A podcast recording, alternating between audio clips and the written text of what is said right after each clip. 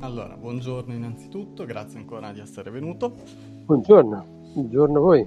Oggi partiamo a parlare di uh, Città del Futuro. Uh, il podcast, come l'avevo già detto, si chiama Polaris e si incentra sul orientare i giovani nel mondo degli adulti. Quindi con lei oggi parleremo di diverse tematiche, lo scopo di questa puntata è fornire qualche nozione in più ai giovani adulti perché possano crearsi un pensiero critico rispetto al proprio territorio, visto anche gli avvenimenti avvenuti qui in Emilia Romagna qualche giorno fa. Ah, intanto partirei con una presentazione, se ovviamente dico qualche castroneria mi corregga pure. Lei nasce a Rimini, studia urbanistica a Venezia, oggi è professore di ingegneria per la sostenibilità dell'ambiente all'Università di Modena, in Reggio Emilia, è presidente dell'associazione Analisi Ambientali e tiene anche corsi di valutazione rispetto al principio di NSH, Do No Significant Harm, che praticamente l'Europa ci dà i fondi, però uh, noi non li possiamo spendere come vogliamo, devono seguire certe caratteristiche, tra queste non impattare sull'ambiente, giusto? Sì, teoricamente sì, è così. Eh, intanto, vabbè, credo che il nuovo nome del corso se non ho capito male, quello vecchio, quello nuovo è pianificazione e progettazione sostenibile. Eh, io ho aggiunto delle città, perché su, non è che sì. Eh, l'associazione pre, di cui sono presidente è l'Associazione degli Analisti Ambientali, eh, okay. che è una storica piccola associazione che si occupa di valutazioni. Di... Io sono laureato in urbanistica, ma mi occupo anche di eh, valutazione ambientale dei piani, di valutazione di sostenibilità. E il tema del DNSH è un tema interessante perché è un po' come dire il brutto natrocolo del PNRR. Mm-hmm.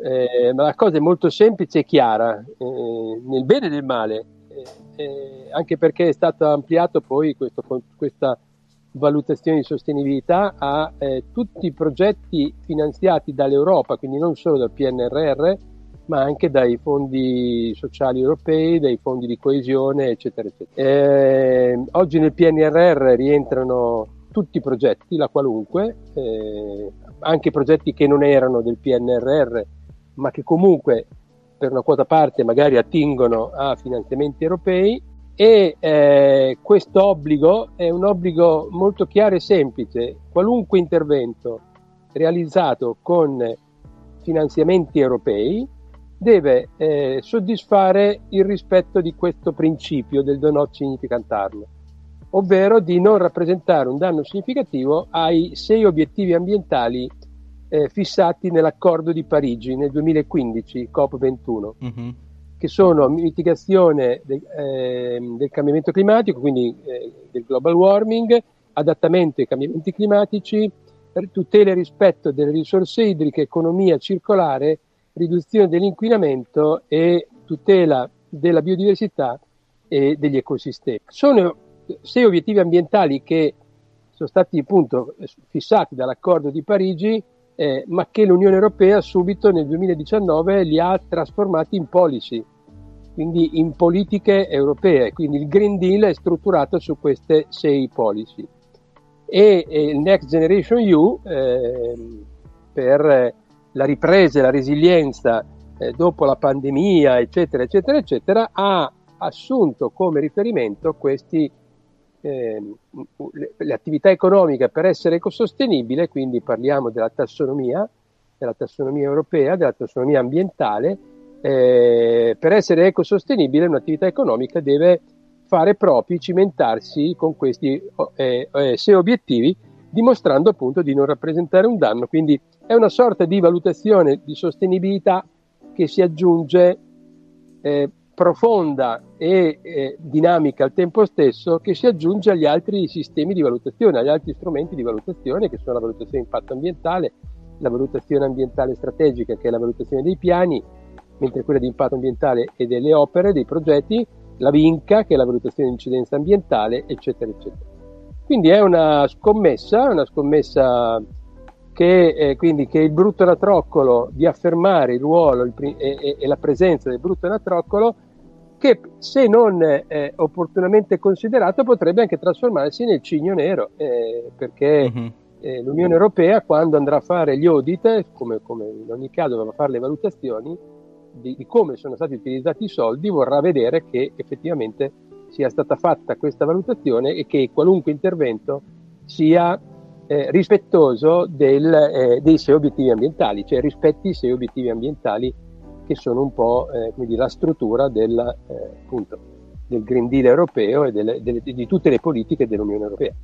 Questo è in sostanza il DNSH. Quindi una cosa molto importante, io eh, e, e altri appunto dell'associazione riteniamo molto importante quello che ti, guardandoti in giro non è poi così, non tutti lo ritengono importante perché lo si applica un po' alla, all'italiana, mm-hmm. eh, nascondendosi dietro una checklist piuttosto che, un'auto, che un'asseverazione, un'autovalutazione, ma insomma poi il tema è complesso quindi per il momento mi fermo qua, visto che era solo una precisazione sul DNSH. Sì, poi c'è comunque anche da valutare il fatto che noi entro il 2023 dovevamo spendere 33 miliardi se non mi sbaglio e ne abbiamo spesi soltanto 1,2 per il PN, del PNRR, quindi c'è anche da vedere quanto realmente riusciremo a sfruttare questi soldi. Beh, le, le, come al solito, noi siamo il paese dei, bal, dei balocchi in Europa, siamo quelli sempre pronti a fare le figure di merda, consentendomi il francesismo, eh, nel senso che eh, siamo la, la, la, la, nazione a cui sono stati dati più soldi, a cui sono stati messi a disposizione più soldi, perché era, siamo quelli che abbiamo subito più duramente e pesantemente la pandemia Covid-19. Eh, però siamo anche più chiacchierati, non a caso un presidente del Consiglio come Berlusconi l'abbiamo avuto in Italia, nessun altro pensi, si potrebbe pensare, immaginarsi di, di di dare il potere in mano a una persona così, lui se l'è preso, nessuno gliel'ha dato, per carità. Mm-hmm. Però insomma è, è, un po' un, un emblema di questa, eh, di questa nazione cui, di cui facciamo parte, in cui siamo nati e che quindi eh, qualcuno quando può se ne va, eh, eh quando si è più giovani, eh, perché? Perché non so se qualcuno si chiederà se ha senso impegnarsi in un posto come questo dove non sei mai, insomma, dove non è mai Europa. L'Italia è in Europa, ma l'Europa non è in Italia, è un paese un po' così. E... Comunque c'è da dire che le nuove generazioni penso che lo sentono molto più forte rispetto alle vecchie, questo senso di appartenenza all'Unione Europea, non penso che col passare degli anni eh, ci sarà sempre questa dicotomia tra nazione, poi lo spero, eh, nel senso... Certo, no, no, io onestamente lo spero e, e, e ovviamente avendo una certa età e, e, avendo in qualche modo fallito, perché sono 30 anni che mi occupo di queste cose e non è cambiato nulla, o comunque il cambiamento è avvenuto a una velocità talmente lenta che eh, mm-hmm. non è sufficiente per quello che è il cambiamento richiesto, perché tu facevi prima di riferimento a degli obiettivi di spesa, eh, ma ricordiamoci, non dimentichiamoci eh, che noi abbiamo l'obiettivo di ridurre le emissioni di gas climalteranti del 50% entro 7 anni, ma, eh, ma, non fra 7 anni, entro 7 anni, mm-hmm. e di raggiungere la neutralità climatica al 2050, quindi rispetto agli altri 20, in totale 27 anni. Eh, se teniamo conto che in questi anni siamo andati indietro, le emissioni sono aumentate, dai, abbiamo vissuto la pandemia e la parola d'ordine eh, di noi che ci occupiamo di ambiente e di territorio, ma di tanti, era nulla sarà più come prima perché prima era il problema. Eh, in, in, realtà eh, tocchiamo con mano che tutto è tornato come prima, anzi, anzi continuiamo... È sfruttata la pandemia. Eh, eh, certo, anche perché i dati della situazione meteorologica eh, mondiale della settimana scorsa dicono che stiamo raggiungendo il grado e mezzo di aumento della temperatura. Ovviamente in Italia l'abbiamo già raggiunto perché l'Italia è un hotspot e, e all'interno di un hotspot che è il Mediterraneo. Quindi vuol dire che se raggiungiamo il grado e mezzo, eh, come dire, per, per, voi giovani sono cazzi, perché per noi vecchi ormai, ah, sì, sì. come dire, io alle mie figlie gli dico che eh, devono in qualche modo attrezzarsi per la guerriglia, perché il mondo che li aspetta sarà un mondo di lotta di poi è chiaro, eh, forse fra vent'anni, eh, no, ma fra 40-50 anni, se continuiamo di questo passo, chiaramente noi diventeremo il sud del mondo e dovremo conquistarci un posto al fresco, non al sole, risalendo mm. verso il nord Europa per salvarci. E tutto questo lo facciamo in Europa. L'altro giorno in un corso appunto sul DNSH una, un tecnico, una, una, ragazza, diceva ma tutte queste cose qui le facciamo, insomma, sono, esistono in Europa questi obiettivi, ma il resto del mondo va avanti per la sua strada. Sì, è vero, effettivamente è così, cioè in Europa spacchiamo il capello in quattro e ci incazziamo se appunto se l'Italia contesta eh, il, il, il, limite a vendita di automobili con motore endotermico eh, al 2035 perché la solita Europa cattiva, lacci, lacciuoli, eccetera, eccetera, eh, però ci, ci, arrabbiamo di questo quando invece eh, in realtà il resto è un problema di capacità di futuro, eh, di darsi una capacità di futuro e di costruirsi una capacità di futuro. Poi è chiaro che l'Europa è l'Europa e il resto del mondo è il resto del mondo, ma se l'Europa dimostra che questa cosa è possibile, che, che si può cambiare perché la tecnologia c'è e si può davvero eh, eh riconvertire, convertire ecologicamente la società, eh, questa è la sfida. E la sfida rimane questa, ed è, ed è quella su cui lottavamo da giovani e, e, sulla quale lottiamo da vecchi e, e sulla quale dovete lottare voi, come dire, raccogliendo il testimone e mandando a cagare tutti gli anziani di questo mondo che pretendono di, dice, ah, siete i nostri figli, quindi la retorica e il paternalismo, come dice Greta Thunberg, è tutto un grande bla bla bla, mm. perché è tutto davvero un grande bla bla bla. Sì, questo è sicuramente un discorso molto scottante, eh, quando pensiamo che noi facciamo tanti sacrifici, anche semplicemente noi come singoli, la raccolta differenziata, poi pensiamo a altre parti del mondo e non, non basta pensare soltanto a Cina, a India, basta pensare agli Stati Uniti e quanto continuano ancora ad investire sul fossile. È ovvio che la cosa è molto scoraggiante quando si parla di politiche internazionali, uh, è un, un argomento sì, molto molto difficile certo. riuscire certo, ad interagire conto... tra tutti e poi al nostro interno abbiamo i sovranisti, mm. manica di fascisti che spero proprio che il prossimo, il prossimo anno alle elezioni europee riusciremo come dire, un minimo di reazione da parte delle forze del centro-sinistra sia tale da non mandare in vacca 10 anni, 15 anni di politiche europee, perché allora a quel punto davvero non ci resta che la guerra civile, quindi mm. davvero facciamo scuola di, eh, di, di guerriglia urbana perché se vanno sui sovranisti eh, è finita. È finita.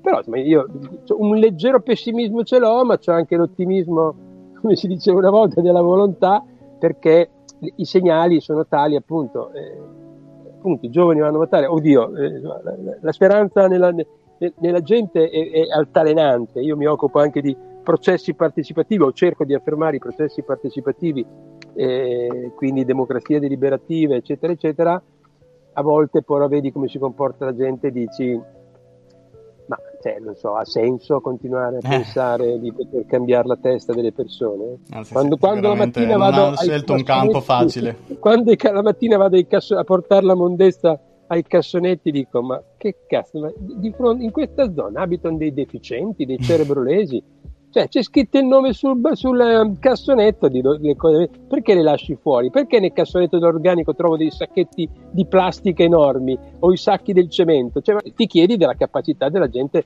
C'è un bias cognitivo in un sacco di persone e, e, e forse è questo quello su cui lavorare. Proprio è questo. È, forse dobbiamo mettere più attenzione, più energie nel, nelle strategie comunicative e nella cura della comunicazione alle persone e all'apprendimento delle persone perché i bias cognitivi ce ne sono eh, a valanghe in giro nella testa delle persone rispetto a tutti i temi. E, e, se non siamo riusciti, nonostante tutte le cose che abbiamo fatto, cioè abbiamo sbagliato qualcosa, è forse proprio le strategie comunicative. Mm-hmm. Chiaro, è la famosa questione delle televisioni, dei media. C'è no. anche da dire che comunque viviamo in un sistema ego riferito come quello capitalistico, dove è difficile vedere al di fuori del proprio giardino. E... Eh, certo. Ah no, indubbiamente siamo sempre lì. Siamo mm. sempre al capitalismo e quindi non abbiamo mai superato, li abbiamo chiamati in tanti modi, ma il nodo del problema è sempre il capitalismo che va superato, che va sconfitto, che va boh, super, sconfitto, non lo so, che va comunque superato, eh, affermando appunto, rifiutando l'estrattivismo e tante altre cose. Mm-hmm. E avevo un'altra domanda a proposito sempre della politica. Volevo capire meglio come si prendono le decisioni all'interno di una regione o di una città. Lei ha interpretato diversi ruoli, sia come esperto che come dirigente, sempre nell'ambito di energia e ambiente. E volevo capire quanto vale realmente la parola degli esperti all'interno di un campo decisionale come quello politico, quanto invece i politici hanno influenza. Beh, I politici hanno per forza influenza, eh, non tutti i politici sono uguali, eh, io per scelta eh, ho deciso di lavorare nella pubblica amministrazione perché la pubblica amministrazione ritengo che sia un bene comune che vada in qualche non se lo meritano spesso ma che vada comunque difesa perché, perché è il nostro patrimonio sociale il nostro patrimonio culturale eh, e che quindi vada in qualche modo cioè, dire, una volta si diceva eh, c'è un compagno che sbaglia, bisogna dargli una mano a cambiare, ehm, a capire. E, e, e, qui in questo caso è proprio un combinato disposto fra dirigenti e eh, assessori. Cioè io, mm-hmm. la, la, mia esperienza nel pubblico è cominciata a Bologna, in comune a Bologna, cioè cercavano uno che si occupasse delle cose di cui mi occupavo io, eh, c'era allora assessore Anna Donati dei Verdi, eh, assessore alla mobilità, mi ha chiamato, io abitavo a Treviso e mi ha detto senti a Bologna cerchiamo uno come te, eh, vuoi venire? E, e, poi a Bologna dopo no, non solo hanno donati, ma c'era un altro personaggio, un altro assessore importante eh, che era eh, Ugo Massa, eh, che era assessore all'ambiente e all'urbanistica, perché aveva voluto mettere insieme ambiente e urbanistica. E quindi è stata un'esperienza eh, bellissima perché siamo riusciti a fare un sacco di cose che non avrei mai pensato, no? venendo mm-hmm. poi da io, so, io, sono romagnolo di Rimini, ma ho studiato a Venezia, sono rimasto a insegnare a Venezia con Virginio Bettini e poi dopo sono, mi sono accasato a Treviso e poi dopo venire a, a Bologna eh, eh, a fare queste cose mi sem- sembrava di toccare un cielo con, con il dito. E, e abbiamo introdotto per esempio la valutazione di impatto ambientale dei piani particolareggiati, eh, cosa che non era ancora previsto dalla legge, perché la legge, la direttiva comunitaria del 2001, la legge regionale del 2000 e nel comune di Bologna l'abbiamo fatta nel 1994.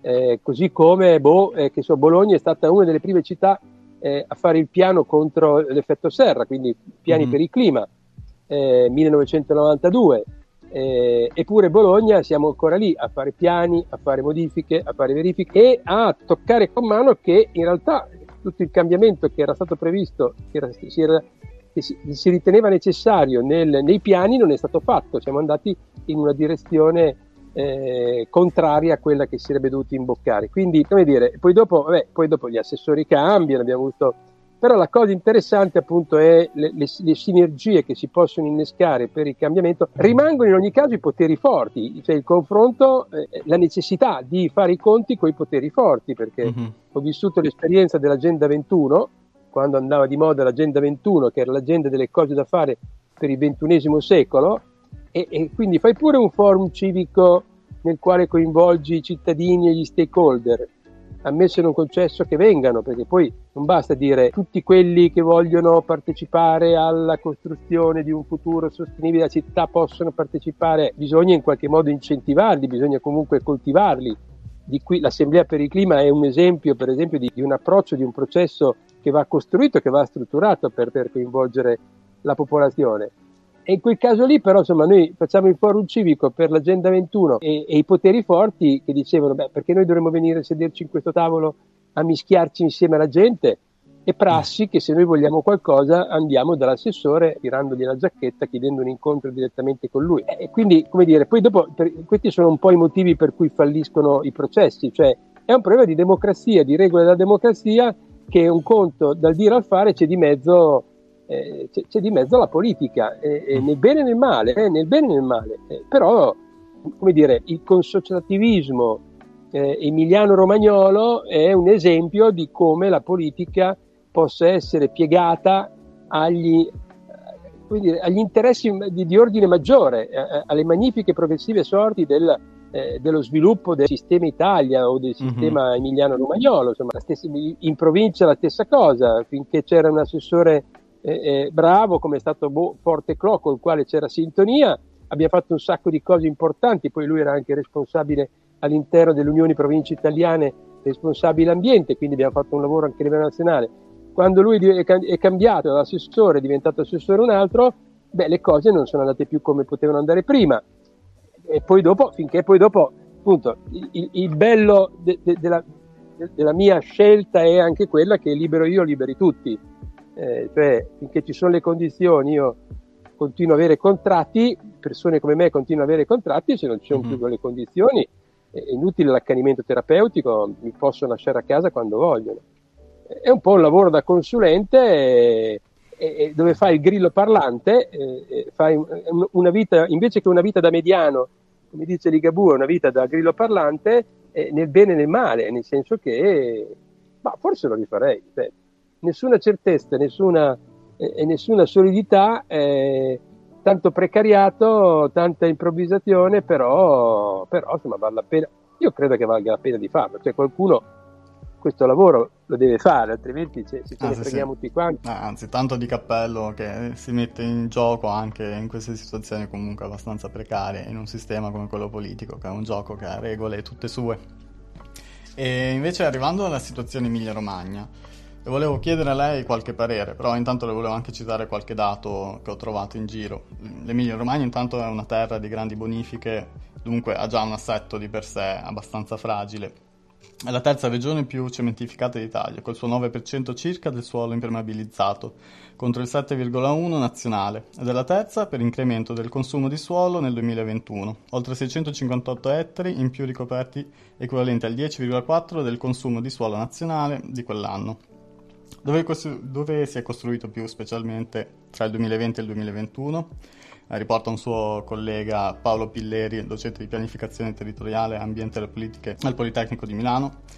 Nelle aree protette più del 2,1%, nelle aree pericolosità di frana più 11,8%, nelle aree pericolosità idraulica, dove l'Emilia Romagna vanta un vero e proprio record, eh, essendo la prima regione d'Italia per cementificazione in aree alluvionali, più del 78,6 ettari. Nelle aree ad elevata pericolosità idraulica, più di 501,9 in quelle media pericolosità, che poi, che poi più della metà del consumo di suolo nazionale con quel grado di pericolosità idraulica. Sì, devo commentare questi dati. sì, cosa ne pensa lei? Eh, spero di essere stato abbastanza chiaro, purtroppo la mia lettura. No, no infatti la, quello che, su cui ci siamo eh, tramite stampa scazzati con il presidente Bonaccini è proprio questo, eh, cioè il fatto, poi non so, appunto non sono nessuno, lui è un presidente, quindi uh-huh. forse lui si arrabbiava in generale con gli ambientalisti, non certo con me però che eh, il, il, dato sul eh, consumo di suolo, dati tutti veri, eh, il dato, che il dato sul consumo di suolo nelle aree a pericolosità idraulica sia questo, eh, domenica, non domenica scorsa, la domenica precedente, alla festa, al eh, festivale di Climate Justice e di altre associazioni, ci siamo incontrati con eh, Michele Munafò eh, di Ispra e con Alessandro Bratti, ex direttore di Ispra, mandato a casa dal, dal precedente mini, eh, eh, ministro dell'ambiente eh, Cingolani, che è stato forse il peggior ministro della Repubblica Italiana, anche se era tra virgolette teoricamente uno di centrosinistra perché era stato pro- mm-hmm. promosso dai 5 Stelle però quindi eh, che adesso mi, eh, Alessandro Bratti è, è, eh, segretario eh, dell'autorità di bacino distrettuale del fiume Po. Quindi il, fiume, la, la, il, la, il, bacino idrografico del fiume Po ha inglobato anche tutti i bacini della, della Romagna, della regione, cioè praticamente arriva fino a Cattolica, quindi ha come dire competenze eh, in materia molto importanti. E eh, il fatto che nelle aree a pericolosità idraulica il consumo di suolo sia pari all'8% nelle aree a pericolosità elevata, ovvero allagabili eh, con tempo di ritorno fra i 20 e i 50 anni, quelle che una, fino, fino, a marzo pensavamo fossero quelle più ricorrenti, 11,9% nelle aree a pericolosità media, cioè quelle allagabili con, 20, con tempi di ritorno fra i 100 e i 200 anni che pensavamo fino a marzo-aprile di non vedere mai, insomma, di vedere mm-hmm. raramente, magari massimo una volta, e il 12,3% in area bassa pericolosità, cioè quelle allagabili con tempo di ritorno superiore ai 200 anni, la dice lunga su qualcosa che tocca in questo sistema, in generale nella pianura padana, ma in particolare anche in questa regione che, eh, che si è data eh, unica regione per il momento in Italia, ma anche se i risultati non depongono a suo favore, unica regione che si è posta il problema del consumo di suolo.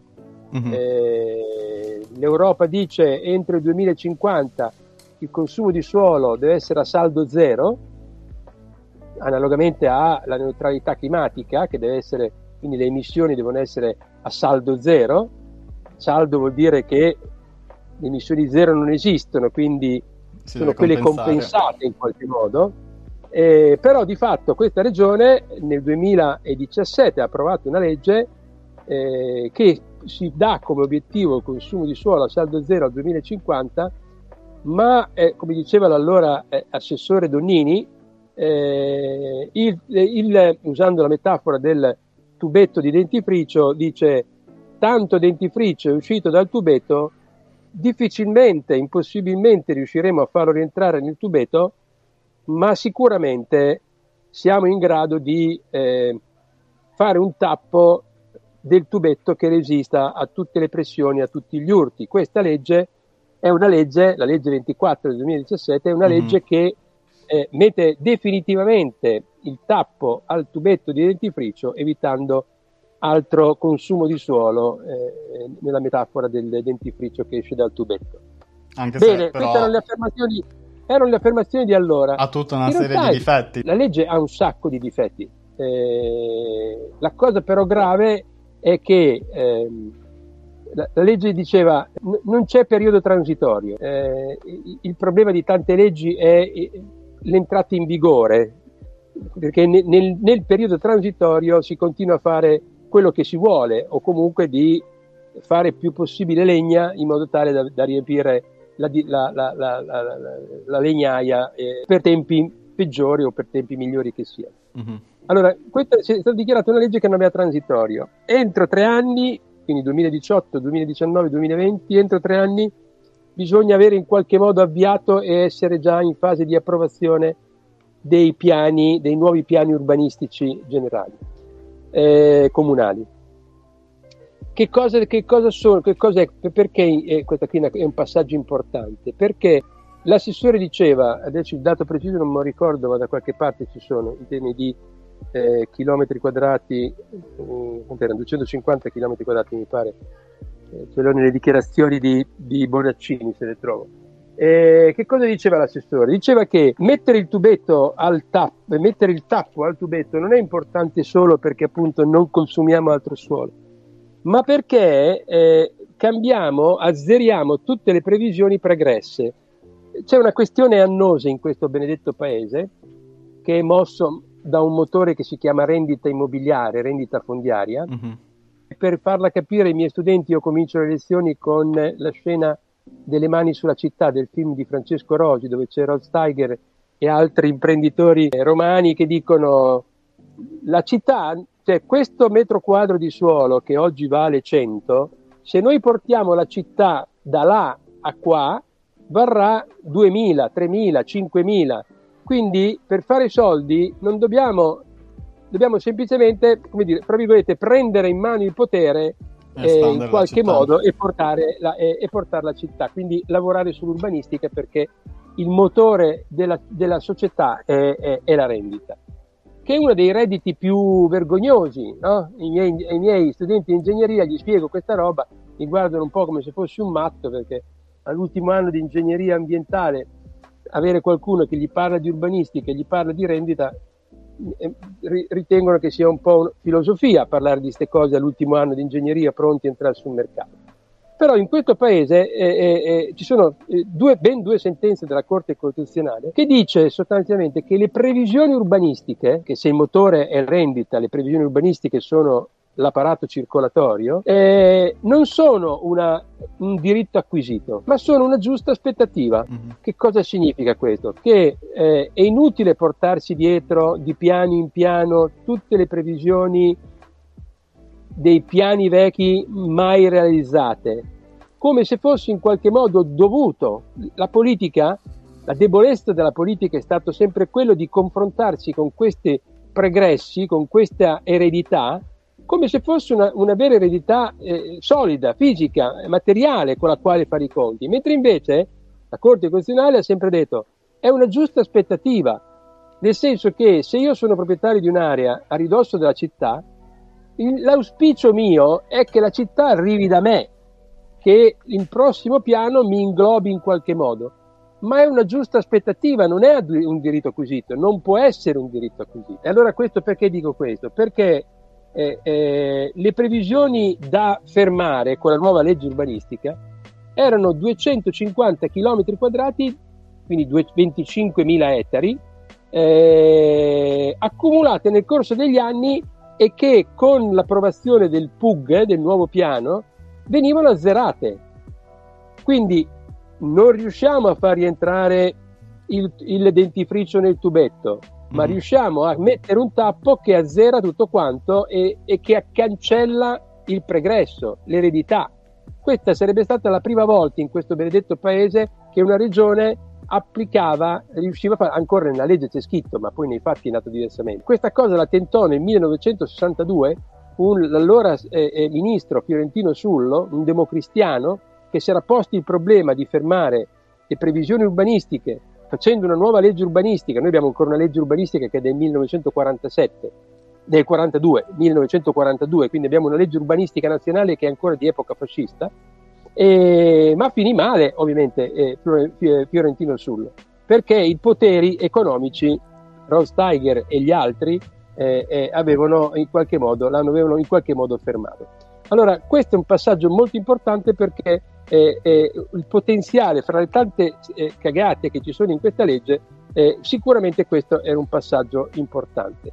Ma cosa è successo? È che una legge che non aveva transitorio di fatto ha passo dopo passo per mano degli stessi assessori, della, quindi della giunta Bonaccini, uh-huh. ha prorogato nel tempo una volta, due volte, tre volte e quindi oggi siamo ancora in regime di transitorio e quindi tanti comuni e sono due terzi, più di due terzi dei comuni di questa regione, non si è eh, eh, messa a lavorare per il nuovo piano urbanistico generale in modo tale da rispettare i tempi fissati dalla regione entro tre anni dotarsi di un nuovo piano che azzerasse tutte le previsioni pregresse, che mettesse tappo, un tappo solido al tubetto e quindi bloccasse consumo, nei fatti il consumo di suolo ma hanno lavorato per eh, approvare varianti urbanistiche, per fare convenzioni urbanistiche, cioè nel senso che un, un, un'area diventa eh, un diritto acquisito, l'edificabilità di un'area diventa diritto acquisito quando io metto i soldi,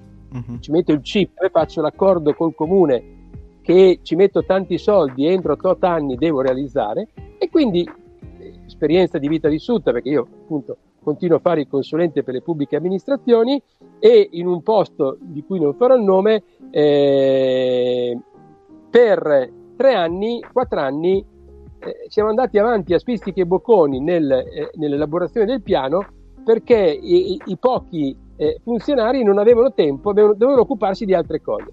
Mm, diciamo che anche la pandemia in questi anni non ha aiutato nel No, passare. però quella era, quella era quello era il motivo iniziale, no? Quindi mm-hmm. la prima proroga ci sta pure, eravamo in piena pandemia, eravamo usciti dal lockdown, eccetera, eccetera.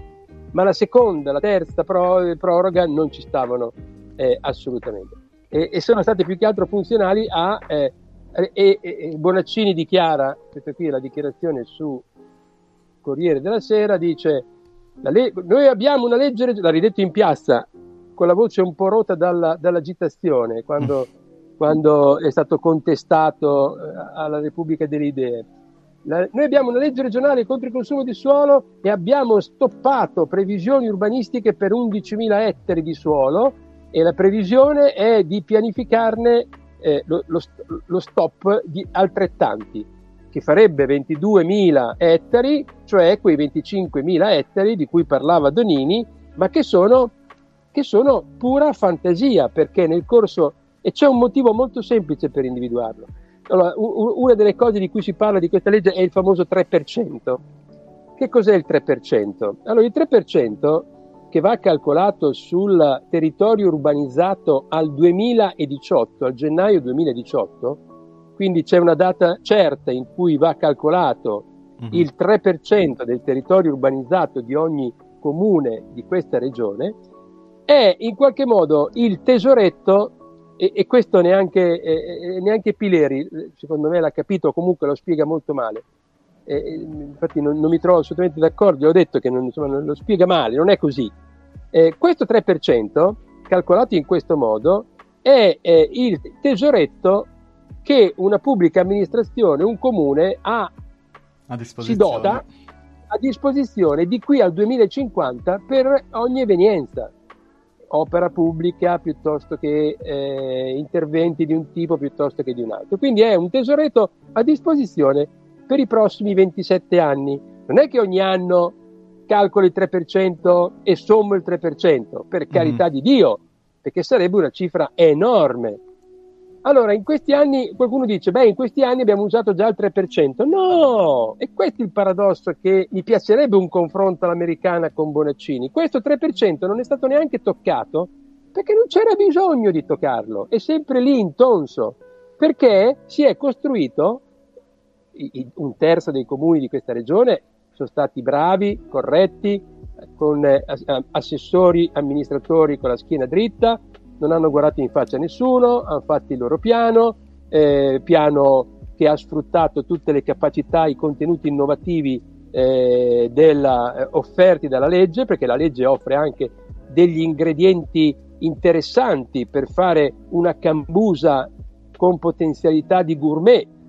Poi dipende dal cuoco, se c'è il cuoco della puntata 3 di eh, Cucine da incubo, con quelle cose buone che ci sono che puoi utilizzare, tipo i servizi ecosistemici, tutta una serie di cose che altre leggi ancora non hanno introdotto nella pianificazione urbanistica territoriale, puoi fare anche dei piatti pessimi come fanno, eh, eh, o comunque continuare a cucinare la stessa minestra. Eh. Ecco, la cosa importante è questa, è che eh, quel 3% è ancora lì, nel corso di, per, du, per due terzi dei comuni della regione eh, non c'è stato bisogno di intaccare il 3% perché si è continuato a eh, approvare e eh, concedere autorizzazioni che hanno portato, ma lo si vede chiaramente, a una nuova eh, linea rossa del territorio urbanizzato. Mm. È facilmente individu- visibile la cosa. Eh, si, si, va, si, entra in una, in una, banca dati di un comune e, e si chiede il territorio urbanizzato al 2018, a gennaio 2018, e poi gli si chiede il territorio urbanizzato a oggi, fra il 2018 e oggi ci sono tutte quelle zone che eh, come un buffer intorno al comune, intorno a quella che era eh, eh, il limite del territorio urbanizzato, è cresciuto eh, e, e ha portato all'espansione di questi paesi, di queste città, eccetera, eccetera, eccetera. Quindi questo è il problema. E questo è quello che non vuole capire o che capisce benissimo ma non può che sostenere questo. D'altra parte è lui il presidente, è lui che ha voluto queste cose, sono i suoi assessori che gli hanno fornito su un piatto d'argento questi emendamenti, queste manine che hanno modificato le leggi di bilancio, hanno introdotto emendamenti per consentire, eh, per consentire deroghe, per consentire proroghe, per consentire di continuare a consumare il, il suolo come se nulla fosse come se nulla fosse. E allora una,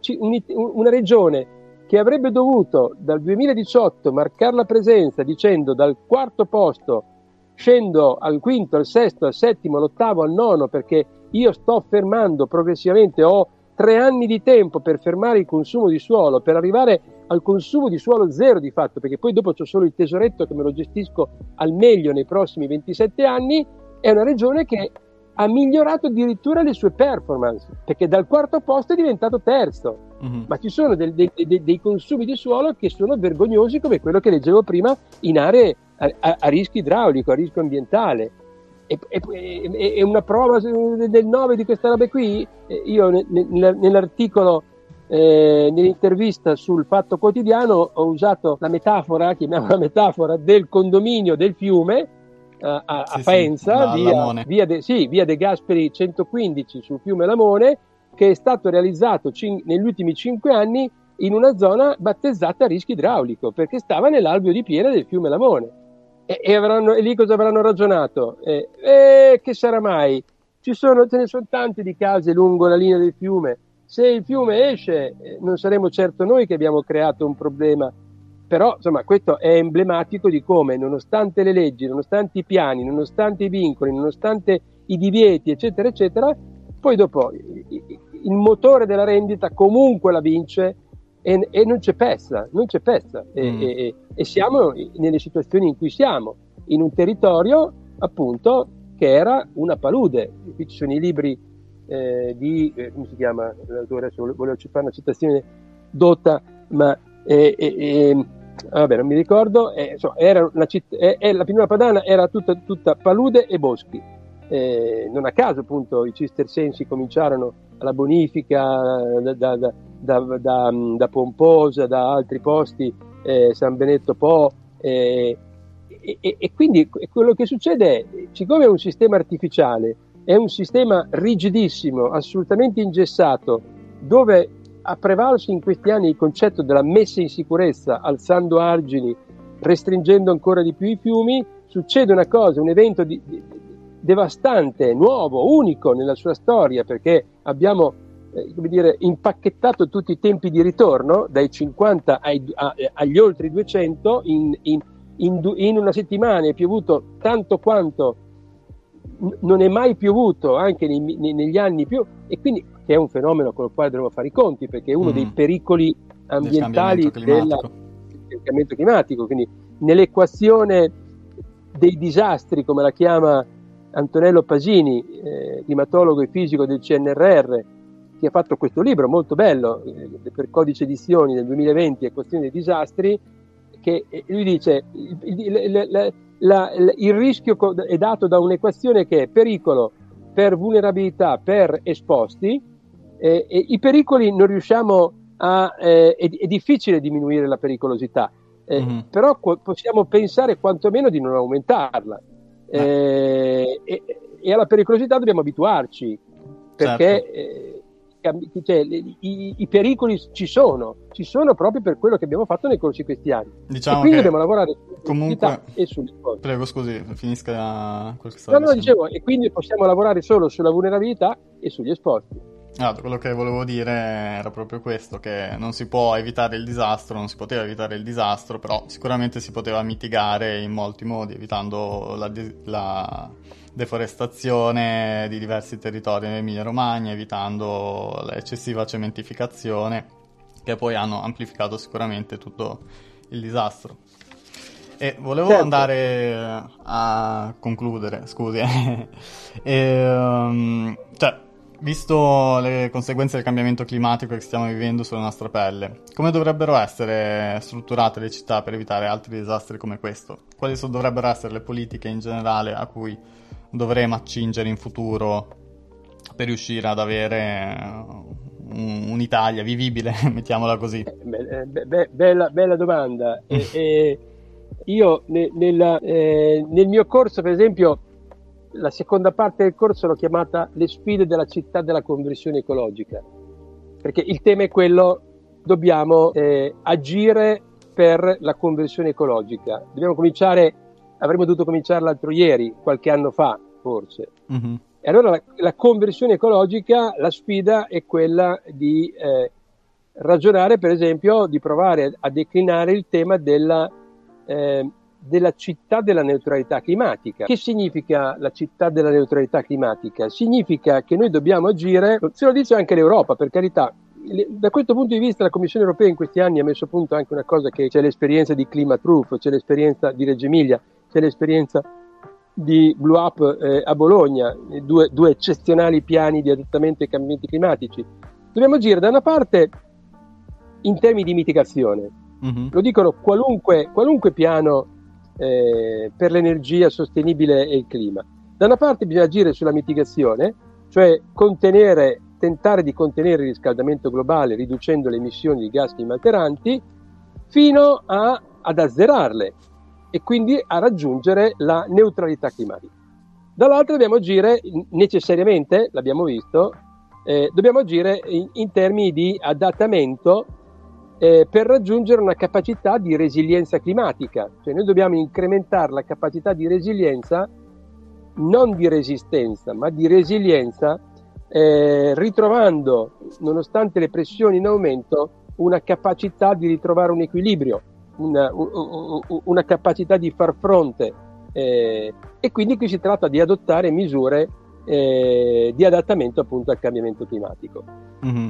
Questo diventa, eh, come dire, il fil rouge della situazione, ehm, appunto in questo lavoro eh, Be a Changemaker che ho fatto con eh, l'associazione WeWorld, eh, proprio rivolto a, a, a, giovani attivisti tra i 18 e i 25 anni, è stato proprio quello di, eh, assumendo come fil rouge, come tema quello della, cetra, della neutralità climatica, come poter agire, ma soprattutto come poter partecipare come cittadini attivi, come agenti del cambiamento. Sicuramente è, è, è, è necessario che dal punto di vista dell'urbanistica, che, che è, una disciplina della quale credo indispensabile ci si debba riappropriare, eh, l'urbanistica viene considerata dai più eh, come una disciplina grigia, inavvicinabile, eh, e, invece di questo, per esempio, va dato merito a, a, Paolo Pileri di aver fatto un libro egregio che si chiama, eh, si chiama, ce l'ho qua su sopra, 100 parole per salvare il suolo, ed è un manuale di eh, democratizzazione in qualche modo a, a, all'urbanistica, perché mm-hmm. c'è mhm. anche un, un, un glossario, cioè l'importante è che la gente si occupi di urbanistica, ma soprattutto che le, le, le, i giovani si occupino di urbanistica perché comunque l'urbanistica esiste. Allora, e, e comunque l'urbanistica con i suoi piani fatti da tecnici eh, eh, ti cambia la vita, ti crea delle condizioni. Eh, mio, uno dei miei padri putativi, eh, che è eh, Edoardo Salzano, Eddie Salzano, eh, ci ha sempre detto che l'urbanistica, la città ha tre dimensioni. urbs, cioè la città fisica, eh, civitas, cioè la società, la comunità, e polis, cioè il governo della città. Ecco, allora noi non possiamo occuparci della città se non ci occupiamo contemporaneamente della eh, civitas che deve farsi carico della urbs, che non può essere lasciata in mano ai tecnici, ma neanche in, meno, in mano la polis. E quindi la civitas che interloquisce con la polis, che sono gli eletti, ma non possono essere gli eletti intoccabili per cinque anni, e quindi vanno trovate forme di partecipazione, di declinazione. Allora, una città sostenibile è una città che è una città, per esempio, che si confronta con l'Agenda 2030, toccando cose concrete, mm-hmm. no? I, I, famosi 17 gol. Ma il, il, problema non sono i famosi 17 gol. E chi è che non è d'accordo con i famosi 17 gol? Io voglio vedere il confronto sui 169 target. Io voglio vedere il confronto società, de, degli stakeholder, dei cittadini, sui 169 target di questi 17 gol. Perché è lì che casca l'asino, perché su, con i 17 gol passa il greenwashing alla grande, in qualunque azienda pubblica, privata, in qualunque... E allora questa, questa, questa Agenda 2030 non, è, non a caso a livello nazionale vengono fatte le strategie nazionali per lo sviluppo sostenibile e a livello regionale dovrebbero essere fatte le strategie regionali per lo sviluppo sostenibile, che è una declinazione a livello nazionale di un'agenda mondiale e a livello regionale di un'agenda eh, nazionale. Ma a questo punto, se io ho una strategia regionale, dovrei anche avere delle strategie locali di sviluppo sostenibile. Questo è un aspetto, per esempio, importante, uno degli aspetti positivi della legge urbanistica dell'Emilia Romagna, che individua come cuore pulsante del piano lo, la strategia per la qualità urbana, ecologica e ambientale, che è sostanzialmente la strategia di sviluppo sostenibile alla scala locale. A questo punto una strategia regionale non può non avere delle strategie locali di riferimento e a questo punto la pianificazione urbanistica, la costruzione della città sostenibile, la progettazione della città sostenibile non può non avere una strategia che mi guida a livello locale in coerenza con la strategia regionale e con la strategia nazionale. Certo. Altro tema ancora, stop al consumo di suolo, ok, e quindi rigenerazione urbana, ok. Ma la rigenerazione urbana non è solo una questione tecnica, deve essere anche una questione sociale. Una, ne, ne, nella mia attività come consulente della regione Emilia-Romagna abbiamo messo in piedi, eh, eh, ho messo in piedi un corso di formazione, eh, un momento di formazione per i funzionari della pubblica amministrazione. Era stato chiamato lì apposta dal settore urbanistica e pianificazione territoriale, paesaggistica e dei trasporti e quindi abbiamo fatto un corso che si chiamava Valutare la rigenerazione urbana e che affrontava gli aspetti ambientali, gli aspetti territoriali. Eh, questo, questo corso ha dato luogo a un libro che si chiama appunto Valutare la rigenerazione urbana, che è scaricabile ancora dal, da, da, da, dal sito della regione Emilia-Romagna, e un secondo corso che si chiamava La dimensione sociale della rigenerazione urbana. Mm-hmm. E mhm. qui a questo punto, perché qui c'è tutto il tema che secondo me va in, introdotto, che è la dimensione sociale, quindi eh, l'innovazione sociale e quindi il coinvolgere i cittadini e quindi la valutazione dell'impatto sociale. Quello interessante è che eh, l'Europa sta lavorando sulla tassonomia sociale. Dopo aver fatto eh, due anni fa la tassonomia ambientale, sta lavorando sulla tassonomia sociale. E eh, una cosa che eh, eh, a, cui ci tengo, di cui sono fiero in qualche modo, è che io sono socio di una banca che si chiama Banca Etica e, e adesso sono stato anche eletto nel, nel comitato etico della, di, di, Banca Etica da, dall'ultima assemblea nazionale ed è l'unica banca nella quale tu sai come vengono utilizzati i tuoi soldi uh-huh. e quindi dove di fatto tu fai politica con i tuoi soldi perché eh, eh, come dice Becchettini tu eh, usi i tuoi soldi come un voto, come se tu andassi a votare certo. un po' certo. come il discorso del commercio eco e solidale, no? Allora a questo punto eh, eh, è l'unica banca che fa la valutazione ambientale e sociale e quindi tutti questi temi de, de, de, di se stessa, ma anche degli investimenti, delle persone che gli chiedono eh, eh, finanziamenti, che gli chiedono prestiti, eh, ognuno viene valutato dal punto di vista ambientale e sociale per capire qual è il suo peso, la sua impronta eh, sulla società. E allora questa è dire, una, una possibile applicazione eh, eh, scendendo di scala eh, eh, di tematiche della sostenibilità della città sostenibile, ma anche della città che, che, consu- che, sto- che, ha dichiarato lo stop al consumo di suolo e che utilizza appunto la rigenerazione, ma non solo una rigenerazione eh, fisica, urbanistica e, e, edilizia, ma una rigenerazione soprattutto eh, sociale, perché mm, di chi certo. è proprietà la città? Di chi è proprietà la città? Di chi è la città?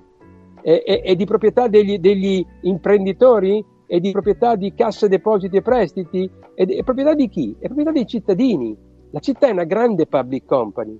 L'85% delle case di una città sono di proprietà delle, delle famiglie. E allora a mm. questo punto eh, eh, dovremmo tro- pensare di trovare un modo eh, eh, attraverso il quale sono quelle, quella public company che decide sull'uso eh, della città, sulle trasformazioni della città, possiamo, dobbiamo farci dettare la vita dalla finanziaria del Dubai o dal fondo sovrano del Qatar che arrivano e comprano eh, isolati eh, di città e quindi altro che la gentrificazione, in questo caso la trasformazione totale, completa. È una città, per esempio, che è la città circolare. Che significa? Significa che io devo assumere il metabolismo eh, eh, i processi metabolici in, in chiave circolare. Le, le, la città è un, un, una, un'entità che smonta tutti i cicli biogeochimici, che li apre tutti quanti. No? C'era un vecchio libro su cui ci siamo formati eh, quando eravamo giovani, che si chiama Il cerchio da chiudere di Barry Commoner, che introduceva proprio il concetto di richiudere i cicli naturali, i cicli biogeochimici che sono stati mm. aperti mm. eh, dall'uomo. E quindi metabolismo urbano, ragionare in termini di metabolismo urbano, ma anche in termini di biodiversità. Se parliamo tanto di cambiamenti climatici, raramente o di meno si parla di biodiversità, eppure la nostra vita è possibile su questo pianeta grazie alla biodiversità, grazie alle api che certo. eh, sono responsabili dell'80% dell'impollinazione.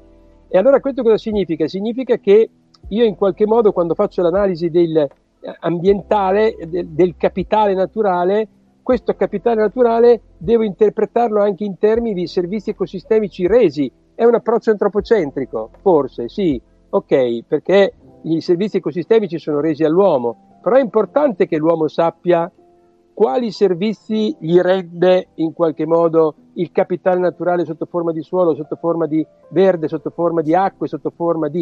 E mm-hmm. questo capitale naturale che, che, rende servizi ecosistemici possono essere calcolati questi servizi ecosistemici in termini economici. Sappiate che perdere suolo a questo ritmo, 2 metri quadri al secondo, significa in termini economici, e questi qui sono calcoli che ISPRA ha fatto, perdere ogni secondo tot servizi ecosistemici che valgono tanto. Mm-hmm ma significa anche per esempio chiudere i cicli dell'acqua e una gestione che, che, che, tenga conto delle problematiche di siccità ma anche di alluvione dall'altra.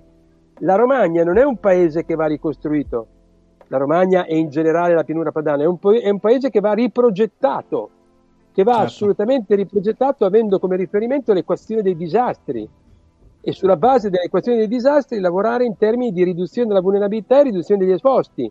E allora si tratta di restituire molto semplicemente il, le, i propri spazi ai fiumi, ai corsi d'acqua. Uh-huh. Qui c'è una cosa che io chiedo, consiglio sempre, per capire di cosa parliamo, prendono, basta prendere le carte di primo impianto dell'Istituto Geografico Militare, fine 800, primi del 900, le prime carte topografiche che sono state prodotte, e vedere che cos'erano i nostri fiumi.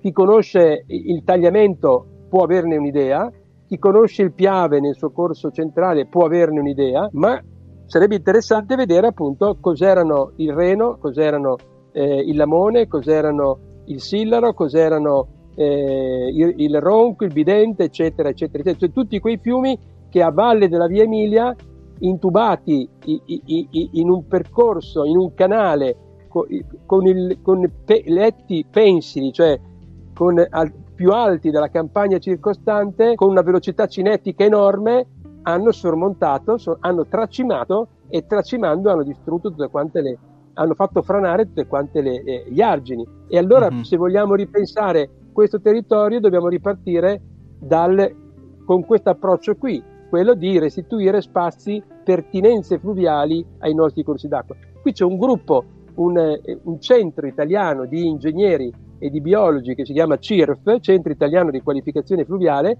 che queste cose le dice da, da sempre. E, e, e, casualmente, guarda caso, proprio, proprio il mese prima del, eh, de, de, de, del disastro eh, climatico alluvionale aveva scritto un articolo sui quaderni piacentini sullo spazio delle politiche proprio di rischio idrogeologico, più natura o più opere e manutenzione, e dove eh, articolo che eh, partiva dall'illusione del mettere in sicurezza. Uh-huh. L'approccio classico punta a mettere in sicurezza, evitare che l'acqua dei fiumi esca dai percorsi e quindi anche in questo caso va cambiata eh, logica, va cambiato approccio. Insomma, vabbè, e, e, e, poi, e, poi, in termini di, di, di, altri due temi, forse l'ultimo, così chiudo perché l'ho tirata per le lunghe, è il tema della mobilità, no? Quindi il tema della città. Cosa ne pensa minuti. delle zone 30, già che ci siamo? Ecco, le zone 30 sono una cosa molto interessante se non si limitano alla... Io sono un po' perplesso perché le dichiarazioni che ho letto in questi tempi, in questi giorni, eh, dice eh, da luglio a settembre comincia la sostituzione dei cartelli. Le, le zone 30, eh, eh, e qui come dire, i guru di questo di questo argomento sono da una parte appunto i miei amici di Polinomia che hanno fatto questo studio che viene citato ampiamente e dall'altra è, è l'architetto è, è quello che, che, che, che, sostanzialmente poi a Milano ha fatto riprendiamoci le strade sostanzialmente. Allora qui il problema è della città, la città 30 è una città che ripensa completamente, allora, posto che la città è una città maschile, profondamente maschile e maschilista, eh, è automobilista perché l'uomo è, è, è, è maschi, maschilista, patriarcale e automobilista e quindi come dire, a me c'è un libro che mi piace sempre citare quando faccio queste cose qua che si chiama La città, la cura delle città e eh, di questo architetto Marinelli, Annalisa Marinelli, che dice la, cura, la città della cura, ovvero perché una madre ne sa più dell'urbanista. Allora, eh, Emily eh, eh, vice sindaco dice ri, dobbiamo ripensare il, il, il piano urbanistico eh, in termini di genere. Sì, è vero, io sono un grande sostenitore dell'urbanistica femminista, ma modello Barcellona però, non con qualche, dire, pennellata di femminismo, di femminilità. Le città vanno assolutamente, completamente ripensate in una logica E, e, quindi è una logica di genere, è perché appunto le città le hanno fatte gli uomini e gli uomini hanno un certo approccio con i temi della sicurezza, con i temi della cura, con i temi eccetera eccetera eccetera. Uh-huh. La mobilità va assolutamente ripensata in questi termini, cioè non è più tanto un tema di mobilità, d'altra parte l'Europa ce lo chiede, ci dice di fare i piani urbani della mobilità sostenibile, i PUMS. Perché, perché ci dice questo l'Europa? Perché non è più un problema di offerta e quindi di piani che lavorano sull'offerta a una domanda di mobilità, ma devono essere dei piani che partono dalla domanda di mobilità, cercando di capire, quindi lavorando sugli stili di vita e sui comportamenti. Perché? Perché la mobilità è conseguente a un'esigenza di accessibilità, di accessibilità ai servizi, di accessibilità al lavoro, di accessibilità alla scuola. E quindi se noi fare una città 30 significa ridare la strada alle persone, non semplicemente Bologna, il centro storico di Bologna, è già una città 30, c'è il cartello quando entri 30 km all'ora, uh-huh. ma è tutto fuorché una strada per le persone. In generale una, in una città, in una, eh, il 70% dello spazio urbano della città pubblica, proprio quella è la città pubblica, il 70% della città pubblica, degli spazi pubblici, sono dedicati alle auto. La città 30 è una, è, è una città dove viene esattamente ribaltato il concetto e il 70% dello spazio viene ridato delle strade, quindi viene ridato alle persone per giocare, per socializzare, per casseggiare, per fare qualunque cosa si voglia fare. Quindi vanno riprogettate, ridisegnate completamente le strade e questo è quello che deve essere fatto. Cominciamo pure dai cartelli, per carità, però già il, la discussione è io ai 30 all'ora non riesco ad andarci, mi rischio di spegnersi la macchina, non lo so, cioè queste mm. cose qua. Barcellona ha completamente ripensato tutta la sua struttura ortogonale, eh, accorpando con le super illas e le super manzanas, a seconda che lo diciamo in castigliano o catalano, eh, ripensando completamente la, la, l'organizzazione e la gestione di, di, pezzi della città, di porzioni della città. Vittoria Gasteiz, stessa cosa, la, eh, sul modello di Barcellona hanno ripensato completamente. Ecco, questo è quello che dobbiamo fare. La città dei 15 minuti pa- di Parigi, di Anne Hidalgo, o la città dei 30 km all'ora, come Bologna è sempre prima, Bologna arriva sempre prima ovunque. Però vorrei vedere che qualche volta arriva prima ma si posiziona davvero in modo innovativo, non semplicemente per aver messo la bandierina e per dire ci siamo anche su, que- anche su questo siamo arrivati, come mm-hmm. sui piani clima che è stata la prima ad arrivarci nel 1992. Eh, io sono completamente d'accordo con quello che dice, però c'è da dire che comunque anche da parte dello Stato, della regione o della città serve una certa spinta gentile verso la popolazione, perché mm, se una persona mi dice guarda devi prendere la macchina, stare 40 minuti in macchina in più, perché deve andare ai 30 e serve anche comunque un incentivo da parte della regione, della città, eh, attraverso un ampliamento dei mezzi pubblici, eh, okay, okay, dico okay. migliorare allora, le condizioni per poter essere certo, più agevolato. Certo. Però ecco, una cosa che mi sarei aspettato eh, di vedere, e non c'è, è che cosa significa spostarsi ai 30 km all'ora invece che ai 50? ovviamente il confronto è fra 30 e 50 perché siamo in ambiente urbano, quindi non è che posso fare fra 30 e 90 o 130. Eh, in termini di tempo, andare da Borgo Panigale a Bo, al centro o da Borgo Panigale al quartiere Mastini o da Borgo Panigale al quartiere Navile, in termini di tempo, passare da oggi è 50 km all'ora in città, anche se sui viali si viaggia ai 70-80 e quando mette quando il comune mette un, un autovelox ci urla contro il comune che è vessatorio, vuole eh. fare cassa con i nostri soldi. Cazzo, ci sono i 50, vai ai 50. Il comune dice immediatamente questo. Questo cosa significa? Ecco, mi sarebbe piaciuto trovare una cosa del genere. L'altra cosa che mi sarebbe piaciuto è, e veniamo al passante, visto che è, è il comitato di pietra in tutto questo ragionamento.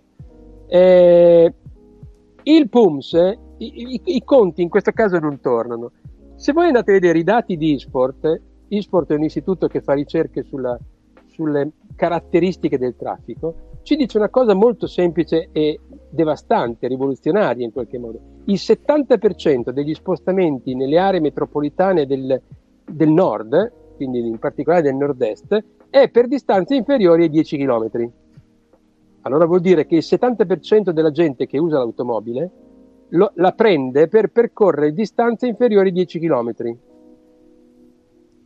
Questo è un dato importantissimo perché vuol dire che 10 km è una distanza, nei 10 km, poi ci sono anche quelli che lo fanno fra i 2 e i 5, che è circa il 40%, mm. 2 e 5 km sono chilometri che puoi fare tranquillamente o a piedi o in bicicletta.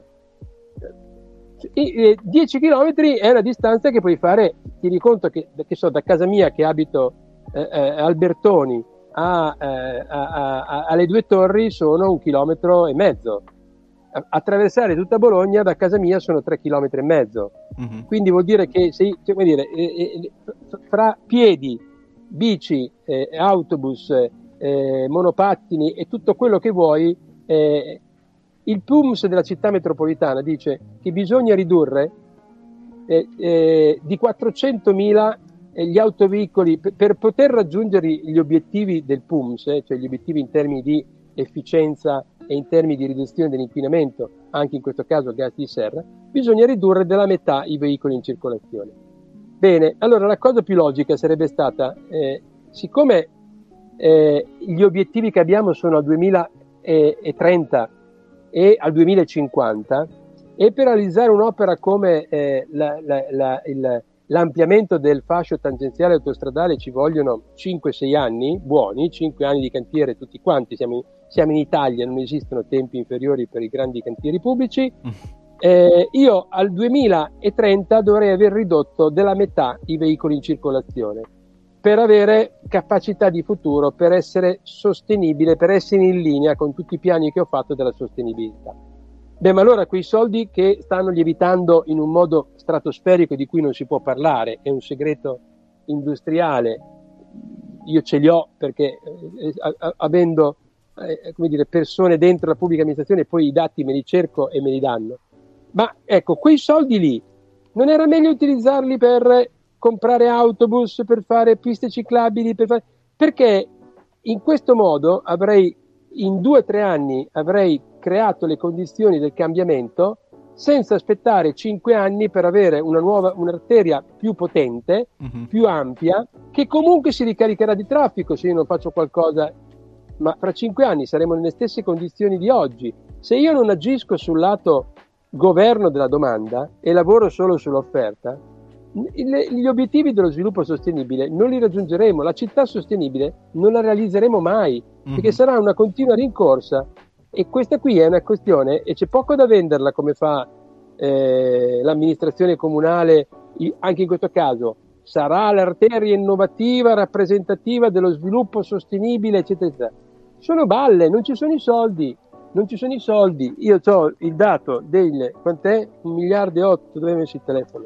Il telefono è qua, tanto per darvi un dato a futura memoria, perché questo poi rimane, verbavolen scritta manet, Do, lunedì facciamo un giro con eh, Riccardo Iacona di, eh, di eh, Piazza Pulita proprio su questi temi. Allora, allora, il progetto definitivo il 2018, prima fase, perché parliamo della prima fase, nella seconda ci sono tutte le cose che il comune dice di aver messo, l'elettrificazione, mm-hmm. eh, l'asfalto innovativo, eccetera, eccetera, eccetera.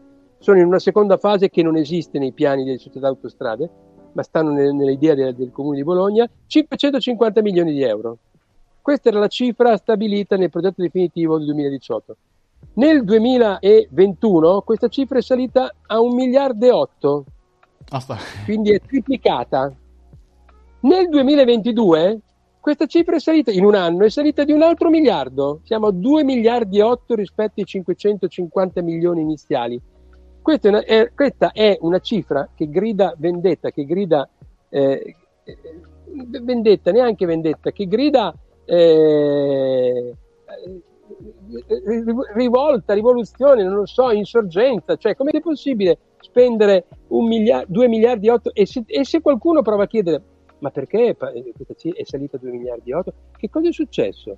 Ah no, ma questo non si può, non si può chiedere, sono, sono, sono problemi dello Stato, figurati se ci, ci rispondono noi. La burocrazia. Comune, comune, provincia, regione, no, ma non possiamo mica indagare su queste cose. Come non possiamo indagare? Sono soldi nostri, sono mm. soldi nostri. Certo. Eh, siamo o- oltre il DNSH qui. Vabbè, ah, questo è quanto, non so se ho detto le cose che vi interessavano. Ah, certamente è, stato, è stata una chiacchierata interessantissima. La ringrazio di essere venuto. Spero anche di vederla in un faccia a faccia con Bonaccini, a lei e altri esperti per parlare della tematica. Vediamo, lunedì Riccardo Iacona intervista Bonaccini, non mi ha detto cosa doveva fare in regione, ma siccome l'appuntamento è in regione non può che andare a intervistare Bonaccini. E, e, quindi dopo mi dirà che cosa ha detto Bonaccini e di nuovo io dirò certe cose, ma eh, non ci incontreremo mai. D'altra parte, Ubi Maior, io sono, mm. sono un semplice urbanista, valutatore, un tecnico, non sono un presidente. Vabbè, comunque è sicuramente un esperto nella sua materia, quindi la ringrazio di essere venuto e di aver apportato un suo contributo. E... Grazie a voi. La saluto, la ringrazio ancora e buona giornata. Buon lavoro. Grazie. Buon lavoro a voi. Arrivederci. Ciao, arrivederci. Ciao, ciao.